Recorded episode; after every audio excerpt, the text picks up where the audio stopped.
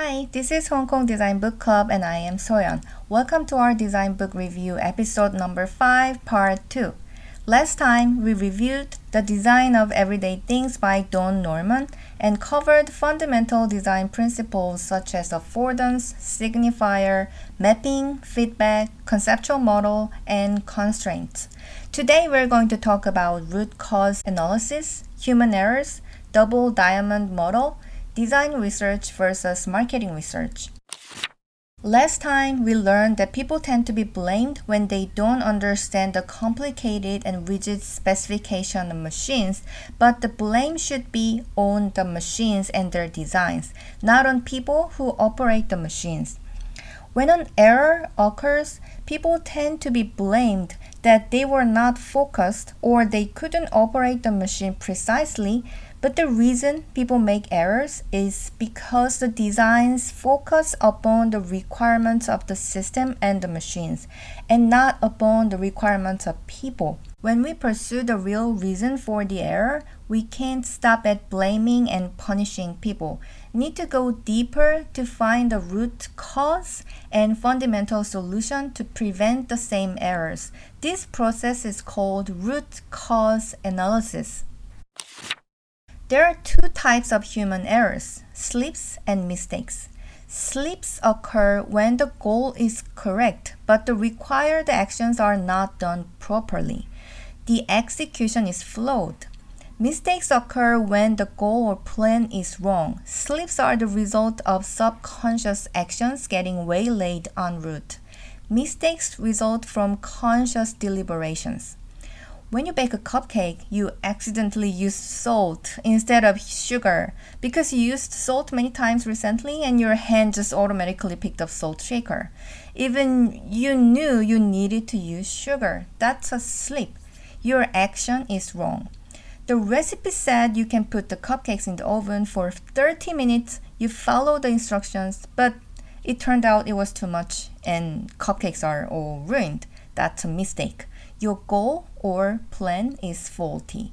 So, as designers, what can we do for preventing slips and mistakes?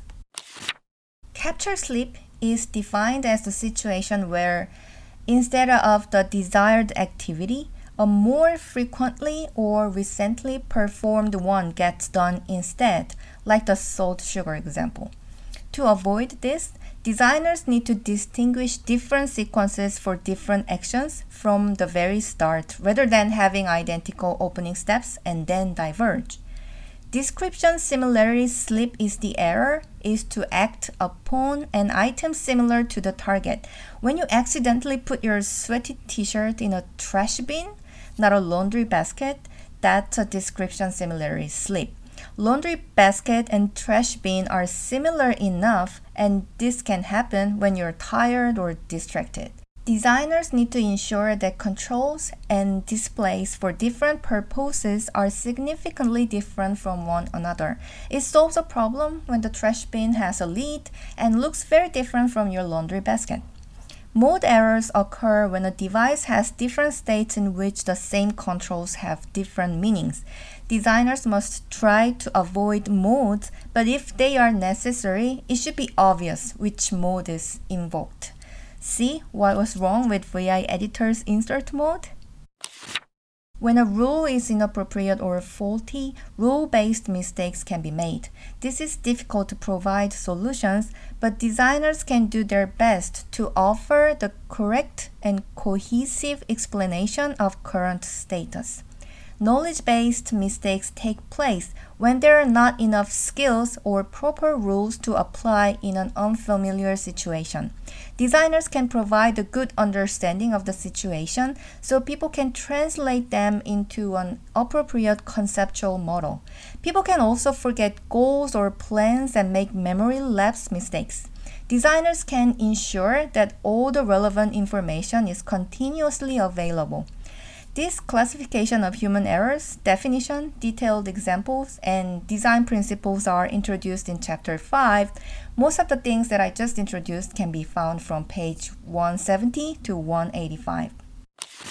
Have you ever experienced something like your boss or client just wants to build a new app because there is a budget You don't understand why we need this app, but design it anyway because there is a budget. And then you release the app, no one uses it, it ends up just wasting million dollars. This sounds stupid, but in the real world, it happens quite a lot. And with my not very long experience in the industry, I have witnessed this kind of crappy projects many, many times. Human centered design and double diamond models are powerful tools of design thinking to identify and solve the right problem and to meet human needs and capabilities. So we don't need to waste time and resources and build something that no one uses. Human centered design process doesn't start with budget or Photoshop, it starts with observation, understanding human needs and pain points. Because a brilliant solution to the wrong problem can be worse than no solution at all.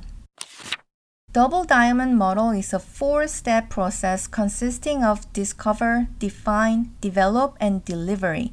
It goes like diverge, converge, and diverge again, and converge. That's why we're calling it Double Diamond. I think this is the most practical and persuasive method that you can apply to any type of design and development process. First, we need to know about human needs talk to users, explore and understand their life, then find problems, prioritize, and then to solve the right problem, we can brainstorm and sketch ideas, choose the most elegant solution, develop it, test out, and deliver. This works beautifully. People tend to jump into solutions so easily whenever they find any problems. But if you are a UX team of one and want to spread design thinking, you should stop them right there and say, hey, let's go through the double diamond. We should list out all the problems and prioritize them first. One of my favorite parts of this book was where it explains the difference between design research and marketing research. This topic often comes up when we're discussing design books at Hong Kong Design Book Club, and I was glad that this book has the crystal clear answer. Design wants to know what people really need and how they actually will use the product or service under consideration. Marketing wants to know what people will buy, which includes learning how they make their purchasing decisions. Designers understand what people really need, marketing understands what people actually buy. So, designers often use qualitative methods such as in depth interviews, observations, field research, etc. But marketers use quantitative ones such as surveys, focus groups, or analytics. Qualitative research methods are effective to understand people's contexts and reasons behind certain actions, but we can't interview hundreds of people.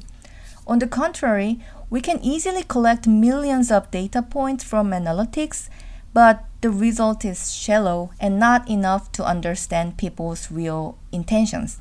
We need to understand the difference and need to combine those two approaches. The product we build should be sold and also meet people's needs. Marketing and design, buying and using are both important factors. This book offered me countless insights, and one of my favorite phrases from this book is Technologies may change, but people stay the same. We are running a book club in Hong Kong and try to read the hottest, the best design books. But sometimes, when a certain book is published, people talk about it, people say it's the most trendy book, and after five years, it becomes totally outdated. I loved the design of everyday things because it introduces fundamentals about humans that never changes. Things that I learned from this book will never be outdated in 5, 10, or 100 years.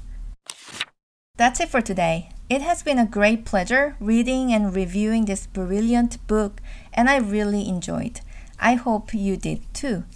Check our other book reviews The Design of Everyday Things Part 1 and Ruined by Design by Mike Monteiro. If you like this episode, please like it and subscribe us. Thank you.